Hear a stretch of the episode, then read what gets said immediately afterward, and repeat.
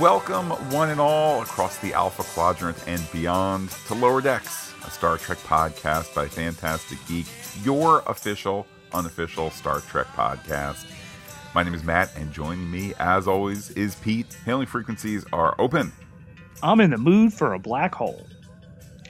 Lower Decks, a Star Trek podcast by Fantastic Geek for episode 208, I Excretus, comes to you now via 300 cc's of any type of poison. And just a bit of fleet news before we launch into the episode. Pete, some Star Trek news coming next weekend as Star Trek visits New York Comic Con. Yes, Matt, the New York Comic Con that for the first time in the history of Fantastic Geek, we will not be attending. This, of course, because COVID cases continue to rise in our area. The uh, the good news, though, for, for those attending, and doubtless for uh, you know, th- there's a, a strong tradition of putting uh, putting the panels up on YouTube, uh, you know, legally, officially on on on the Star Trek channel, or if you're another property on, on that channel. Uh, those those um, panels occurring. So the Discovery one will be Saturday afternoon.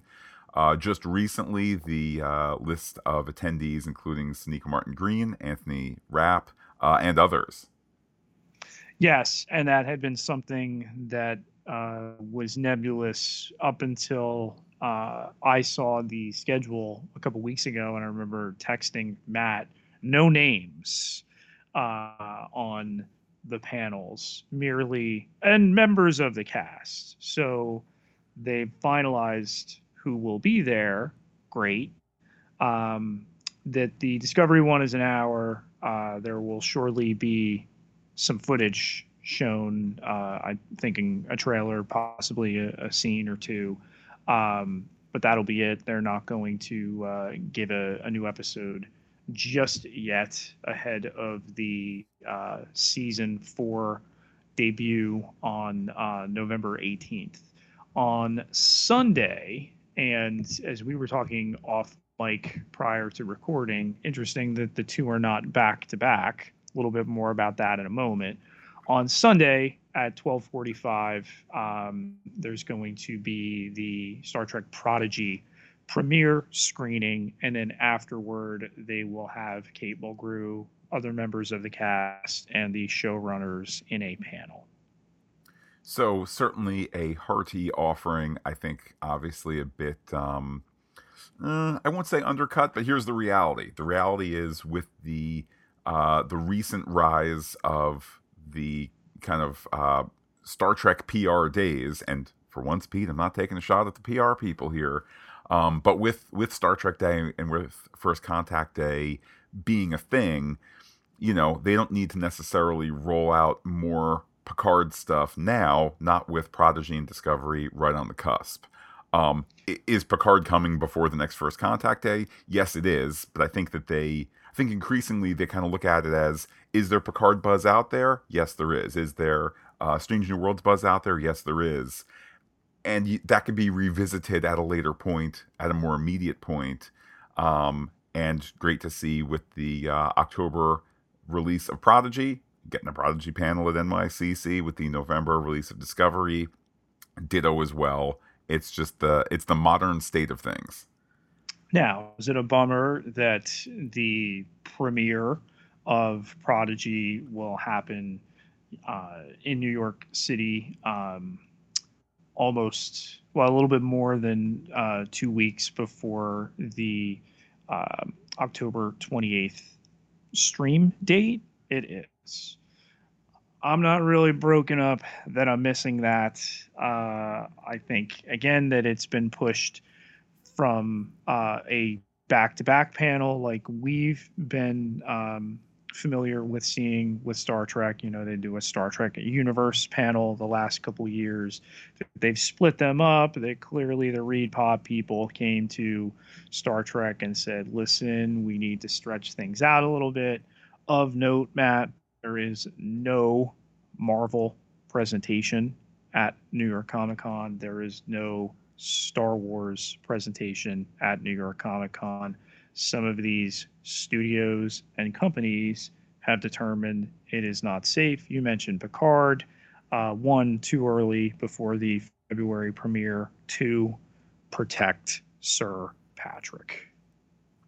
So certainly uh, on Monday, October 11th, we'll do a uh, Star Trek at New York Comic Con roundup, and certainly look forward to uh, not only reviewing whatever information is shared uh, from the weekend of Star Trek news, but also, as you said, Pete, undoubtedly there's going to be a season four uh, trailer, one with lots of razzmatazz, and you know, super super excited. Pete, I also wouldn't rule out. I know kind of the short treks uh, bandwagon seems to have faded out a little bit in recent years, but I, I believe I remember correctly a couple Comic Cons ago, Kurtzman saying, you know, and there's a Short Trek that's uh, that's up right now. That the yes. surprise announcement. So, you know, it's possible. Uh, it, it, it's well, possible. we knew at that point they were coming, though. They had said there were new ones coming. The the surprise was, and it's and it's there right now. Um, I don't foresee that coming out of this. And again, it's not a unified Star Trek universe panel. They're splitting between the the two shows um, over the two days. With that, let's get to the ready rundown. Program complete. Enter when ready.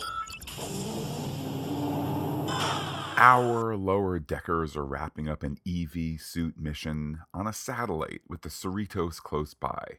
On the bridge, there's a distress signal and the Cerritos warps out.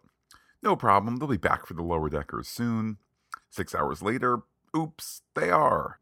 See, everything is fixed, except Mariner is fired up. The command crew doesn't want to hear this guff. There's a drill instructor coming, and all need to be impressive. The drill instructor is Pandronian. It's Shari Yin Yem, a TAS callback. This one is at the top, splitting into three parts. There are holo pods that will let each person go through a fun Starfleet situation. Even more fun, lower deck officers will get command scenarios, and the bridge crew is headed to the lower decks. Our lower deckers are headed to CMO, Chief Engineer, and two captains. Mariner goes to a mirror universe simulation and must infiltrate the Terran Empire, where she sees a pet Migleemo and a horny, mustacheless Billups. Mariner finds out the program won't let her get too creative, and it calls her to task for not using her right hand. Take two, Planet Cowboy, and this time she's got to ride the horse, which quickly bucks her and she fails. She goes to naked time. Everyone's slick and sliding around. So much naked. Mariner opens an airlock and fails on purpose. Meanwhile, Tendi needs to help a Klingon with a grave injury. Not letting him commit suicide loses points. Not using a blade to help him commit suicide loses points. And not respecting his culture loses points. The Klingon lives and Tendi fails.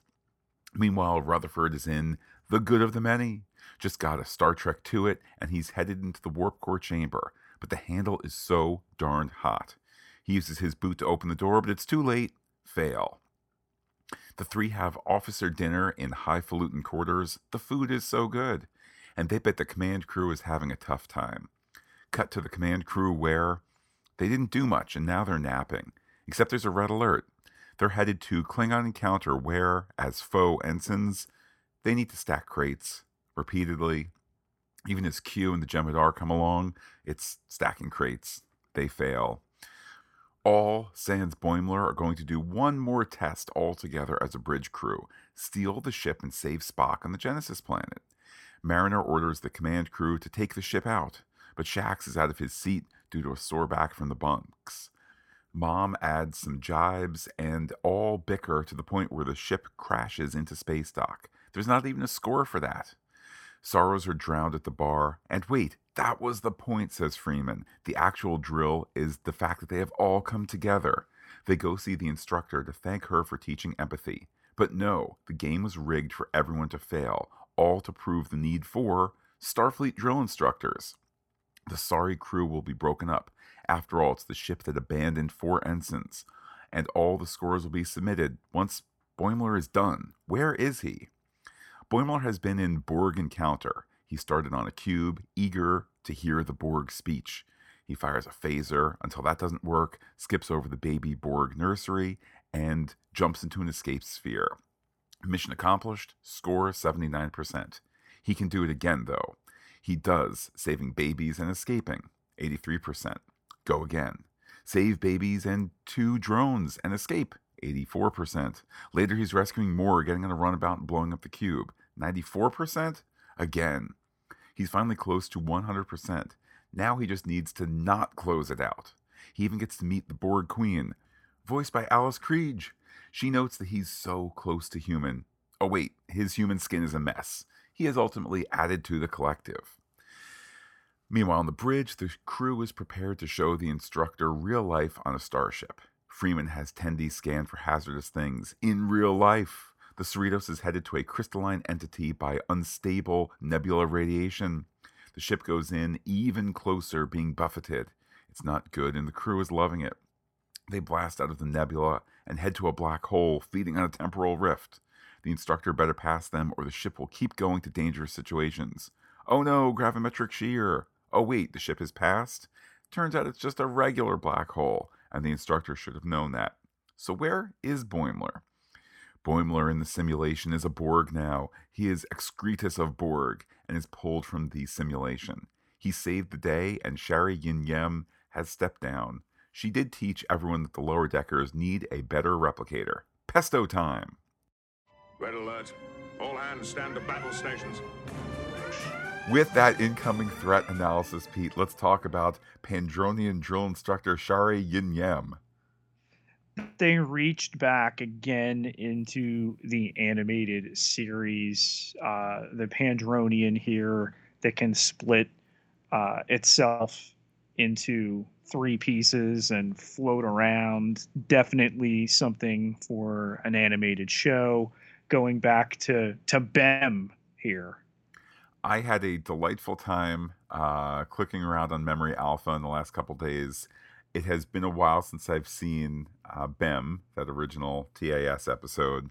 Um, but I did not realize I don't, which is a long way to say I don't know if they formally talk more about the Pandronians um, in TAS or if some of this is like uh, you, you, know, surface level, like the writer said so, but just this intent that the Pandronians are actually a series of different, I guess, three different species that all work in concert. It's just a really, really cool idea. As you say, Pete, perfect to dust off for animation, not just for the sake of, oh, legacy reference or callback. It, it just works. It probably, there'd be a certain level of green screen goofiness if you did it, uh, did it live action. Um, add to it, there was a, there was a counterintuitive playfulness to Bem and to kind of get that again here in Shari, where you know, kind of slightly out of sync with everybody else, and then the big reveal being because she's actually Pete, she's giving standardized tests not to actually test you know not to actually test where people are at but in order to justify the test givers and the and the test taking infrastructure uh, I, I i got a chuckle out of that whole thing yeah that these are rigged that she's a fraud and ultimately winds up breaking down because of stress and steps down. Uh, we have two as a threat this episode the lack of teamwork. And I think, it, look, it would have been easy for the show called Star Trek Lower Decks to, you know, as much as we like the bridge crew people, to just paint them as completely out of touch. I like that you have sympathy from both sides. The lower deckers understand some of the, you know, the more uh, life and death or larger decisions that the command crew has to make, and the command crew is also a bit more sympathetic to life at the very bottom, life at the starting point of a, of a uh, Starfleet career. You know, it's a very Star Trek message at the end to say, "Oh, I understand you, and you understand me. Who wants pesto?" I loved the the false head fake of these drills being difficult were meant to bring us together. No, they weren't. you were being conned and screwed. Uh, it was not about creating unity. Uh, but what did it do? It did create unity.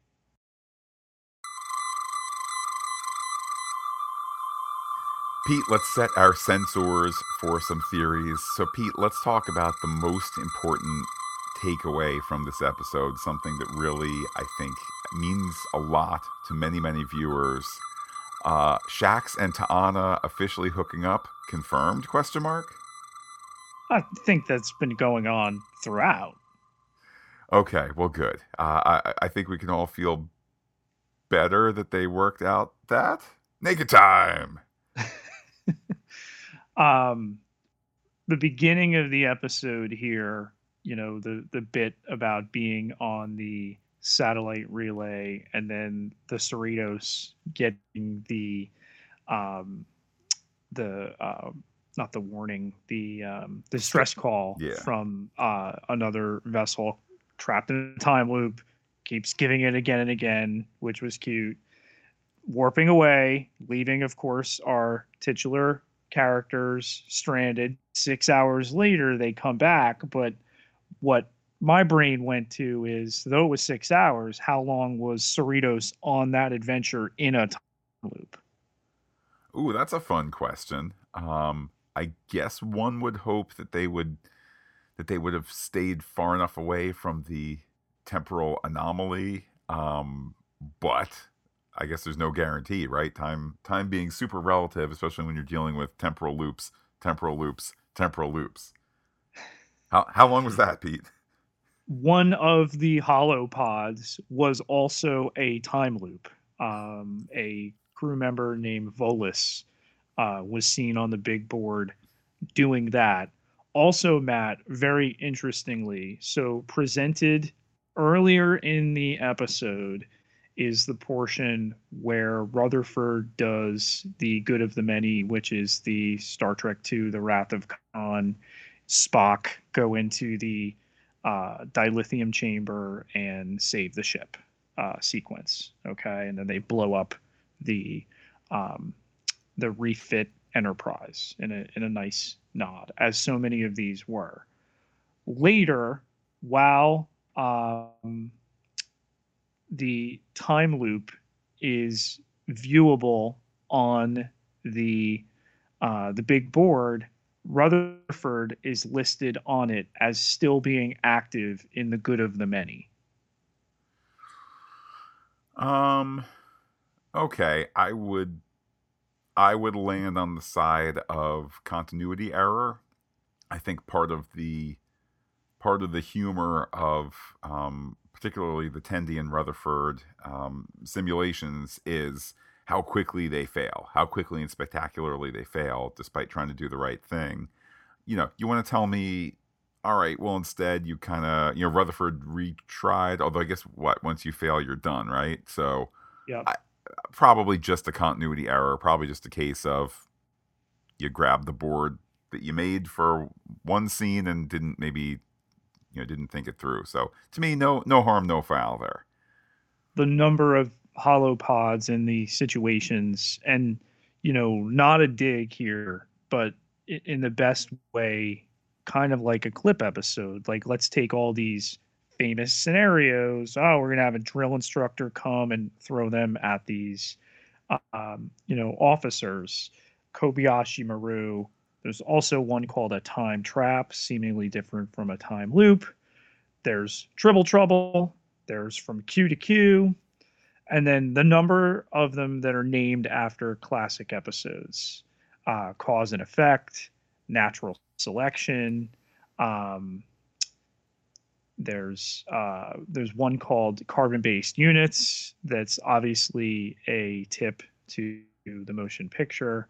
Uh, barnes Uh, at or the point, TNG episode where there's the uh, there's the laser drill that's killing people, and Walter Gotell from the uh, the James Bond movies plays terraforming guy who's hiding the thing. well maybe is is that teleportation teleportation death tag It could be. Uh, that's that's one that's listed on there as well. Whale rescue is one that Barnes is in at one point. Obviously, when we go to the old West planet, that it's got the red horizon uh, from the uh, Planet Hell uh, set studio uh, from the original series is a, is a wonderful nod. Um, and then there's another one called Escape the Void. I like this kind of somewhat meta, somewhat I don't know, somewhat not meta notion that this greatest hits of amazing Starfleet adventures, which we have seen as amazing Star Trek adventures. Fine, it, you know, is a little tongue in cheek that the time the Enterprise was in a you know a loop for six days, that it's gotten the nickname Cause and Effect. Okay, that's a little tongue in cheek because that's the name of the episode. But like, it's these amazing, it's these amazing adventures. It's this reminder that okay, more often than not, people survive. Or you sit and go, oh man, you had a Q adventure. I had a Q. It was the weirdest thing. Then I got transferred to DS9, and Q showed showed up there as well. Like. It, the fact that the, these are these are legendary stories that get passed around, whether they're fairly recent or whether it's you know uh, break out the, the the ship from space dock, you know that the story that everyone's telling a hundred years later I don't know. It just we we rewatch we rewatch those stories. They retell those stories. We are us. They are them. It was very very pleasant.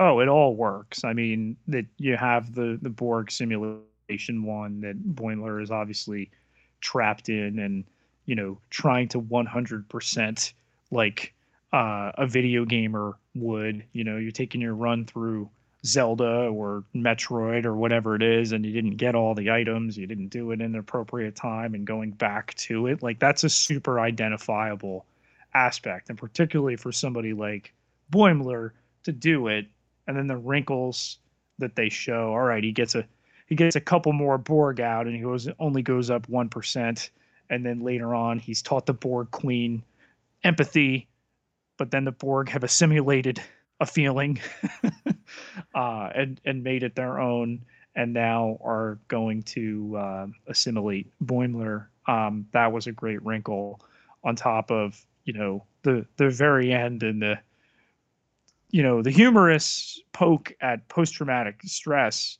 uh, with Boimler. The last line of the episode, the Borg took everything that he was. Yeah, I mean it's it this is the kind of episode, this is the kind of tone that is so well suited for lower decks. Um, I mean, again, even down to, of course, Boimler has read everything on the Borg, and of course, he wants to hear the Borg speech. Pete, I never had the pleasure, nor I think did did you, of the um, was it called Star Trek Experience? The thing that was in Las Vegas that was well received for yes, much, never never got there. um, apparently, was really well done. Even yeah, I think it had done a you know couple iterations and a couple kind of you know um, dust offs and whatnot. Um, beloved by by those who did it and just this notion that you'd go there you know as scary as the borg were on tv you'd go there and be like i'm doing the borg adventure look riker's telling me that we're under attack like of course that's Boimler's spirit here, and of course he wants to hear all this, and uh, you know, it, again, super kind of identifiable. And I think two things come out of that. One, we had seen the uh, you know trailers where we saw some Borg stuff. All right, they're going to do a Borg episode, but it just works so well within the conceit of this episode. The other thing that occurs less to Matt and I, because obviously we've seen all these, and probably a great deal of our listeners are maybe the uninitiated of like, all right, taking a run through a, a Borg uh, simulation or any of these others for people to come to find out, like, wait, that that was an episode. I'm going to go back and watch cause and effect and, and the time loop, or oh my God, it's Frasier and everything like that.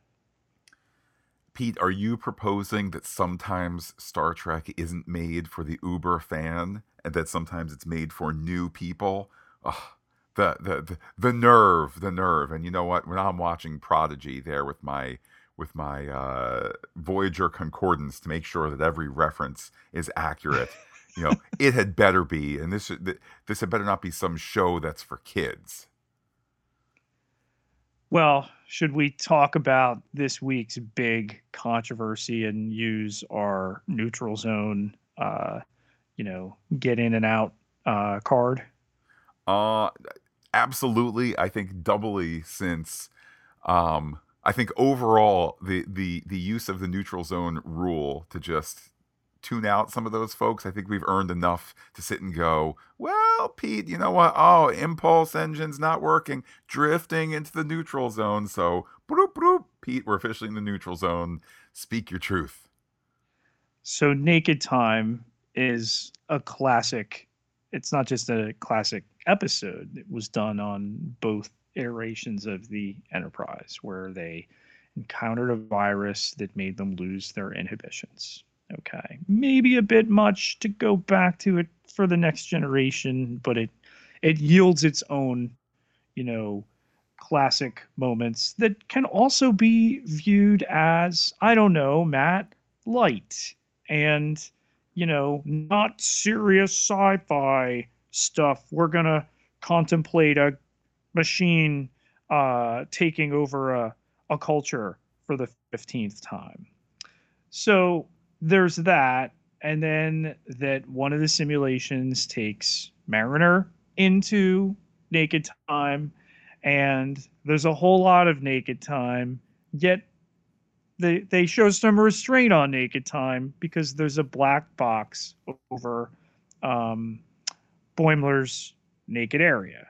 Uh, but there are people who claim to be Star Trek fans who have lost their minds on social media. Uh, yet again, this is what Star Trek is now. I mean, you go back and watch um, Naked Now, which was the TNG episode. Particularly, you watch it, you know, not on your, you know, whatever your your 25 inch cathode ray uh, cathode ray tube TV in 1987. You watch it on your big TV in HD. I mean, Pete, let's just call it what it is. They, they is it Geordi? Geordi goes into one of these cabins that's been iced over because they've turned the, the, the air conditioner up too much. I mean, there's just many, many dead, naked people. Uh, you know, covered strategically and so forth. But I mean, source of an orgy, that's that's what's going on there. Let alone, you know, there's people who in the course of that episode, you know, they they blow the airlock and whatnot, you know, delusionally committing suicide. Again, it's a lighter episode overall, but it's not one without stakes. Matt, Gene Roddenberry had nothing to do with either of those two episodes. well, that's just it. You can't not Gene's Trek it when they're doing a direct callback to two episodes that he directly oversaw. This isn't even like, well, you know, original series season three, he had a foot out the door, or you know, after the first season or first half season, I don't remember what it is, but you know, certainly by by season two of uh, TNG, you know, he had been Gene had been pushed out, you know, blah blah blah. I mean, this is just this is just Gene would be smiling at this, I suspect. Um, and you know, okay, I, I honestly the the restraint that they show in showing Black Box Boimler for as brief as it is, I think that just adds to the humor. Um, yes. And know. we're also, you know, so these are holograms. Uh, who's to say that there couldn't be because they're using crewmates that that wouldn't pop up. I mean, we had the sonic shower scene a little earlier this season where they used the effect to blur out uh, genitalia. Okay, it worked. Um, and now this idea that these are people that she knows professionally and personally that the holo simulator is recreating then without their consent why wouldn't it black box it i think that's an excellent suggestion there that it's with uh, you know obviously the naked time naked now threat is one that's known or it's you know it's it's an oldie but a goodie in terms of you know starfleet tales of of yore. Um yeah and along the way you you you black box some of the nudity just just for a slightly more professional take on this crazy thing that has happened in to multiple generations of of enterprise. It works. It, you know it, it works and it's just part of this goofy episode. Um i suspect pete I don't know, people who are upset about that. It's it's it's it's more this weird subset of people who are either watching to hate watch or I I don't exactly know what it is. I just feel like slowly their volume is is being turned down. The best has been seeing the response on social media to those, you know, false pearl clutching uh, takes.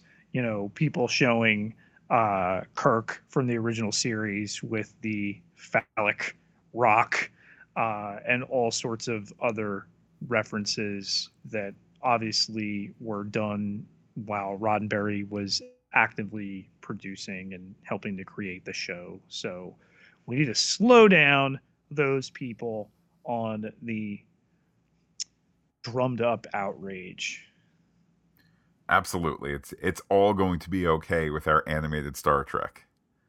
Let's steer it back from the neutral zone into the mirror universe, Matt. The the number of things done there in the brief time that Mariner is there, the different takes on our characters, that Dr.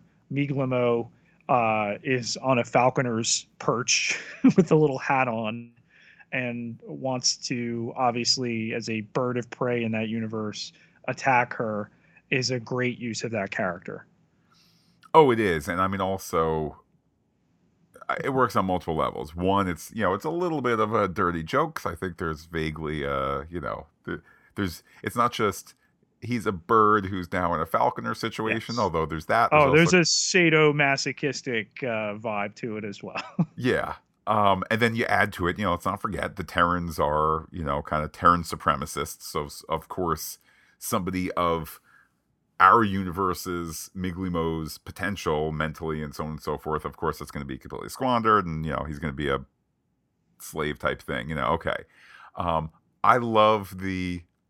I love the facial hair humor. I love that Billups has a beard but no mustache because, of course, in our universe he has a mustache and no beard.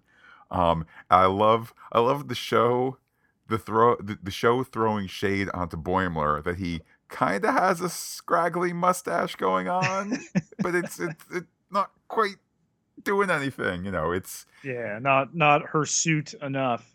Uh, back to Billups though, directly carrying over from the previous week, what we learned, you know, that he's a prince that if he uh, loses his virginity he becomes king and assumes the throne.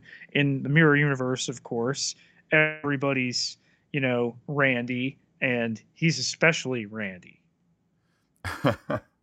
Um yeah, you know what? It just speaks to the quality of the simulation. We've seen this before uh, where you know i think of some of the barclay stuff you know I, I guess it's easy enough to do a to do a carbon copy in the holodeck, and when you need to do a carbon mirror copy, um, that works just as well uh, for, for those purposes. Except, of course, their Mariner is uh, right-handed, and that's the giveaway. It usually comes down to little differences like that in the mirror universe. So again, anybody that could freak out like, "Oh, you went too far," that they're following these tropes as accurately as they do again shows the love not laughing at but laughing with. Absolutely. Particularly since all these mirror episodes or many of the mirror episodes it's kind of dependent on we need to keep the secret um, which you know was clearly the classic trek vibe that they were going for uh, in this episode. The uh, Tendi simulation uh, needing to euthanize a Klingon again, coming from a classic episode. But that the Klingon broke his back picking up a peanut, I think might be the best way to to kick off that situation. It is, and you know what? I I, I think they handled that little mini adventure um, well and with the appropriate humor and so forth. I know that um, obviously, they're referencing the TNG episode where Worf breaks his back. Uh, I believe that was was either stacked crates or stacked drums. Um, but I know that people have gone back and looked at that TNG episode and said, "Hey, the one message through the sci-fi lens is." Hey, disabled person, commit suicide. Um, which I don't think was the intention of the episode, but I think if you were yeah. to make it today, you might you might say let's let's let's maybe lean a little less on warrior says suicide and and be aware that it's also a metaphor for you know now somebody has a traumatic spinal cord injury and can we teach them to live with that not be like suicide is great. Um so i think keeping that in the background of that episode keeping that whole that whole um discussion the fact that the fact that among other things, a story like this Tendi at least, uh, there's no right. There seems to be no right answer. You know, um, don't not let him not commit no suicide. What's the conclusion? Nah, nah, Tendi fails. Right. I mean, that she references the Hippocratic Oath and she loses points is is a great bit. And again, like you're saying, the the ableism that it might be viewed through if it were made today. I mean, obviously that was a response to the Dr. Kevorkian um, you know, story in the news at the time when it was made and the subjective euthanasia. Um, I love the detail in it. The guy falls off the table, and you're like, oh, that's how he's going to go. Is she going to pass because, you know, uh, he fell? Uh, nope, he's there. And here come the red surgeon guys in the in the outfits. It's just a great bit. And of course, all of it an early clue that it's rigged. Um, and again, it's like it's all kind of played for for laughs, or it's the meta thing of, oh no, this is this you know, somewhat controversial story point from TNG. Um, it's slowly, it's at a point in the episode where we're slowly building this resume that you kind of can't pass, um, which of course is the crux of it all later on. That the command crew needs to go through lower deck simulations is spelled out so effortlessly that uh, the captain stood in the back of a banquet something we see lower deckers do and, and just hang out and that's that's the whole simulation but when they all four of them wind up going into a simulation. They klingon encounter where they're made to stack uh, octagonal uh, crates that have a difficulty in terms of stacking obviously. And then then midway through that simulation the simulated uh, you know command officer comes in and there's simultaneously a q attack just this amalgam of things that are uniquely star trek and here all made to be humorous. While still fitting with you know i know i know a, moment ago i was saying let's not forget that this whole uh, training program is a sham meant for them to fail. Nonetheless, this little mini uh, the the mini lesson of this training point could be or could have been before it was corrupted. So the you know so the the the drill instructor could you know earn points herself and so on and so forth. But just this notion of hey, you're underusing your lowest level people because you think they don't have any potential. Meanwhile, there's all this stuff going on. You know, blah blah blah. It's it, it works on every level. It works for just pure humor. It works for hey, they're the the the, the false program is um, wasting their time, as well as hey, it's based on a true program or a true lesson of you know use your people.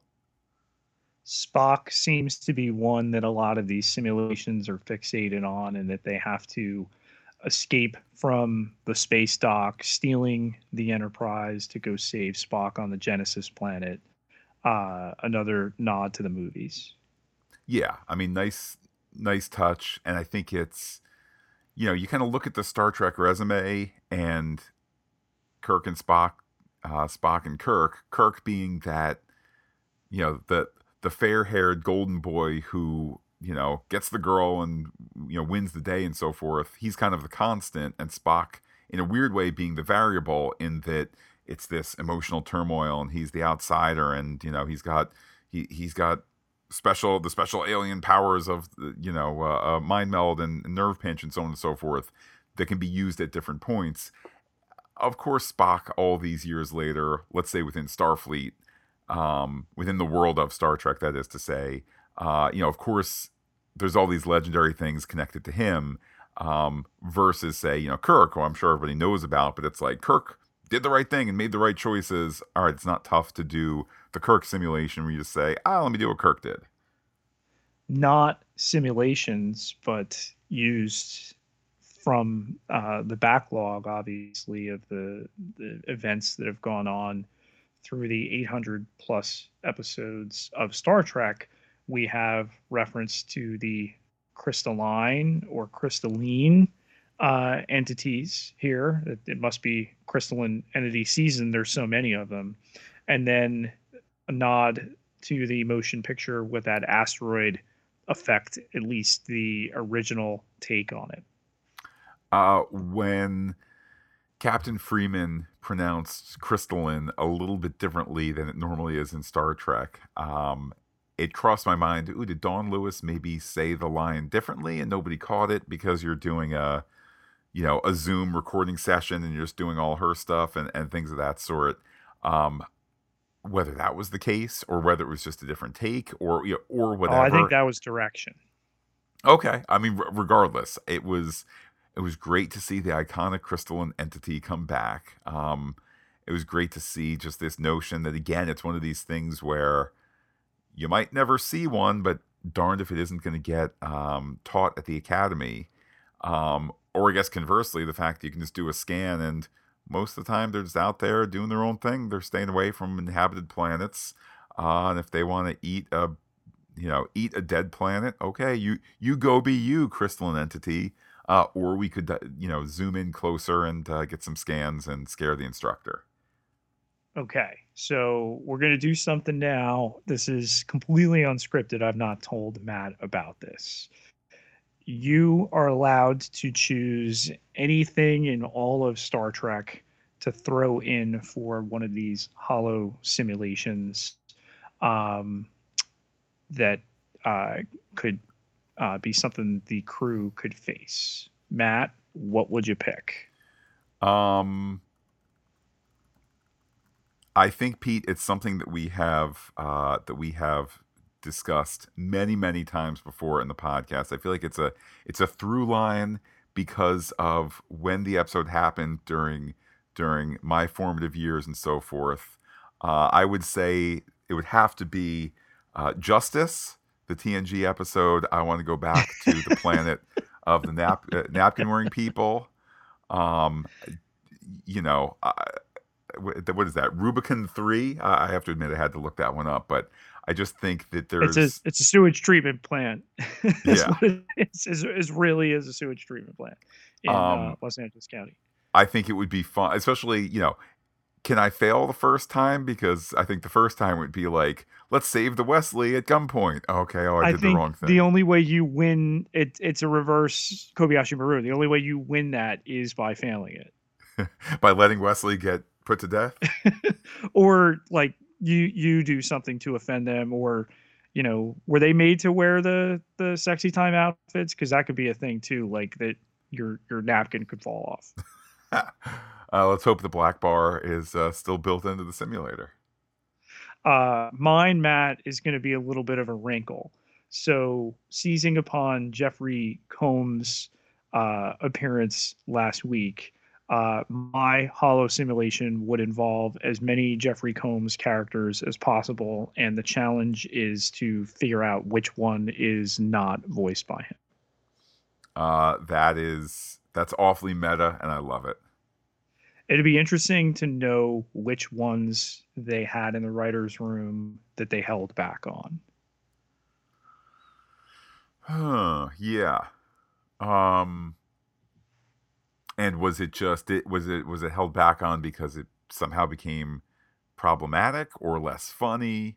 Um I don't know, it's a good question.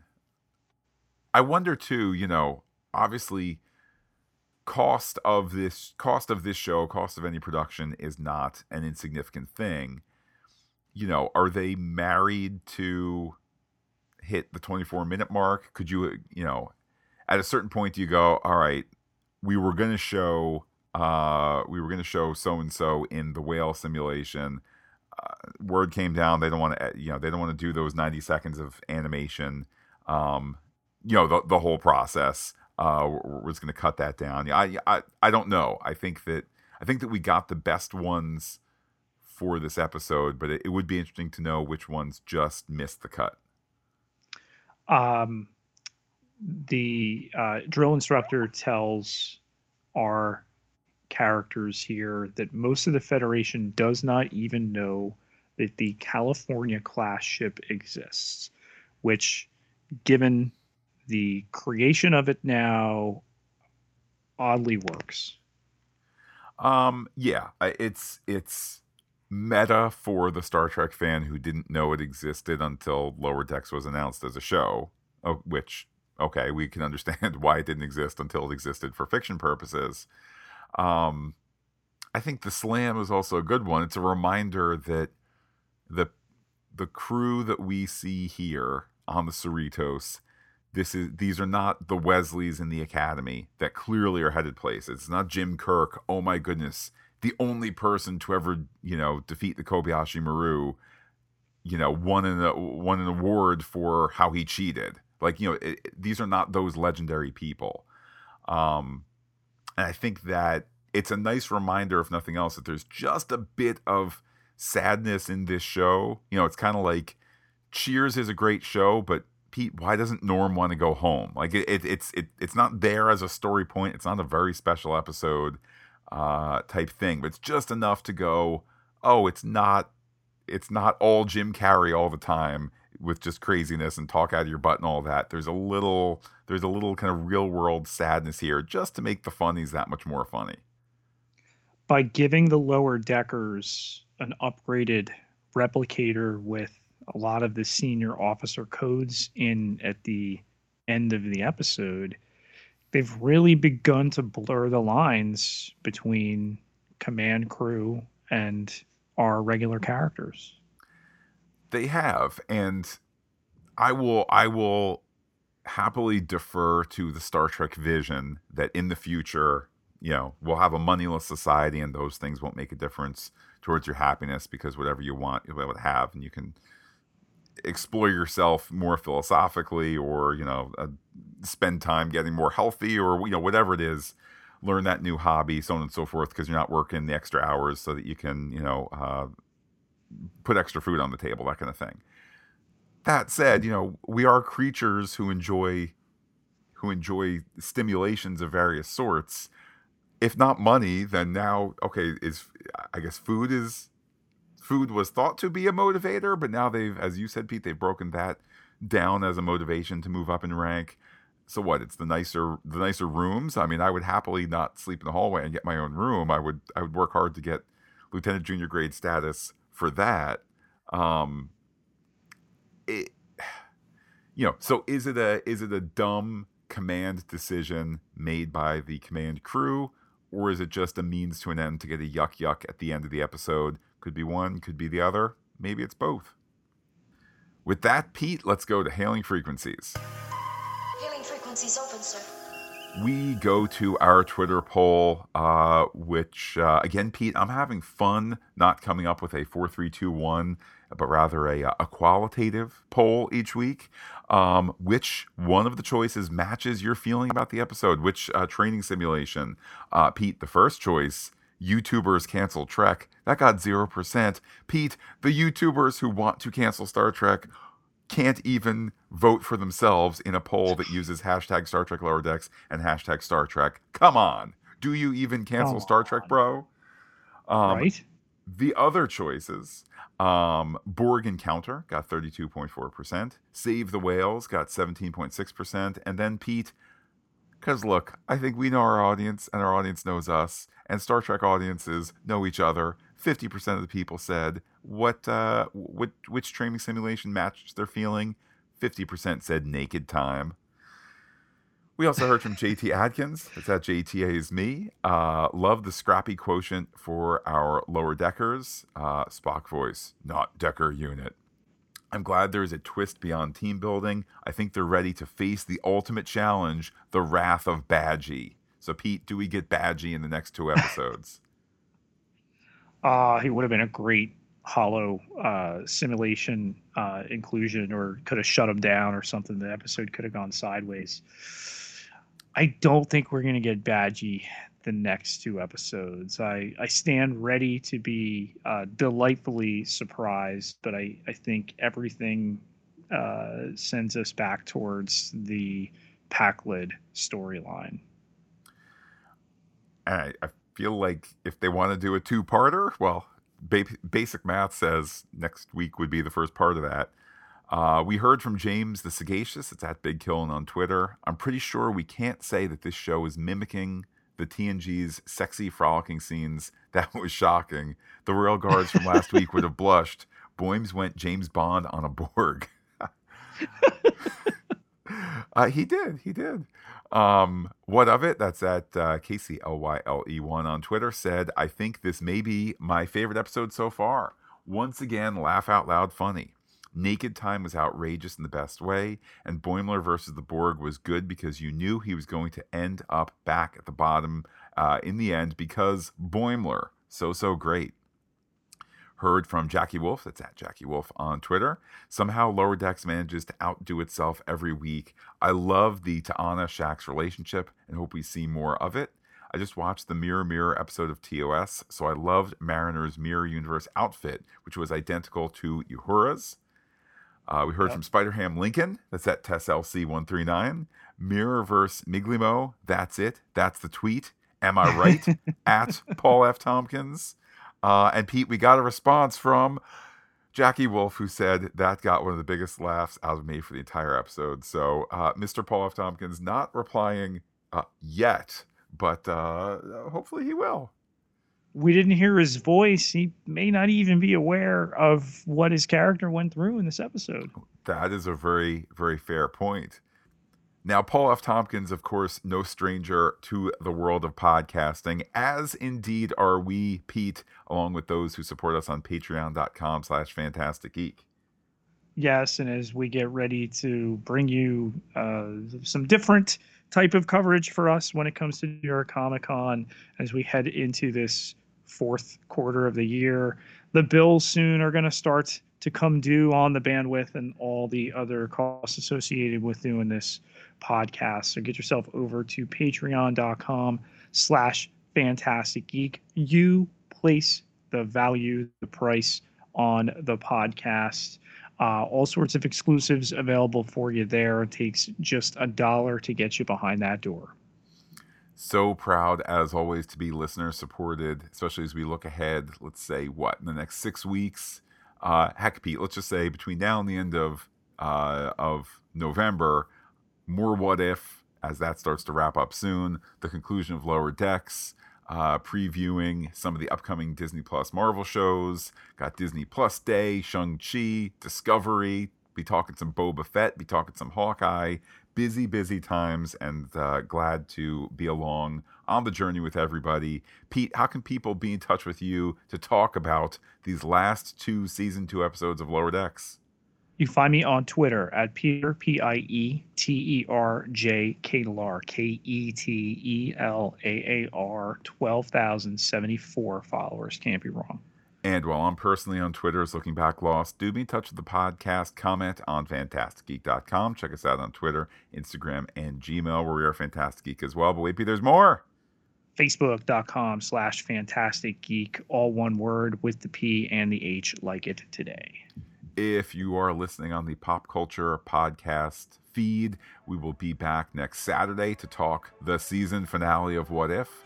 If you're here just for the Star Trek content, we'll be back to talk the penultimate episode of season two of Lower Decks next Sunday.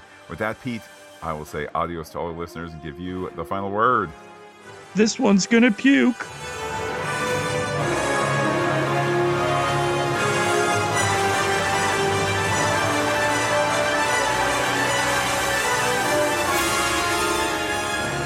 She never fails to take my breath away. I wish I could kiss her and squeeze her. Excuse me?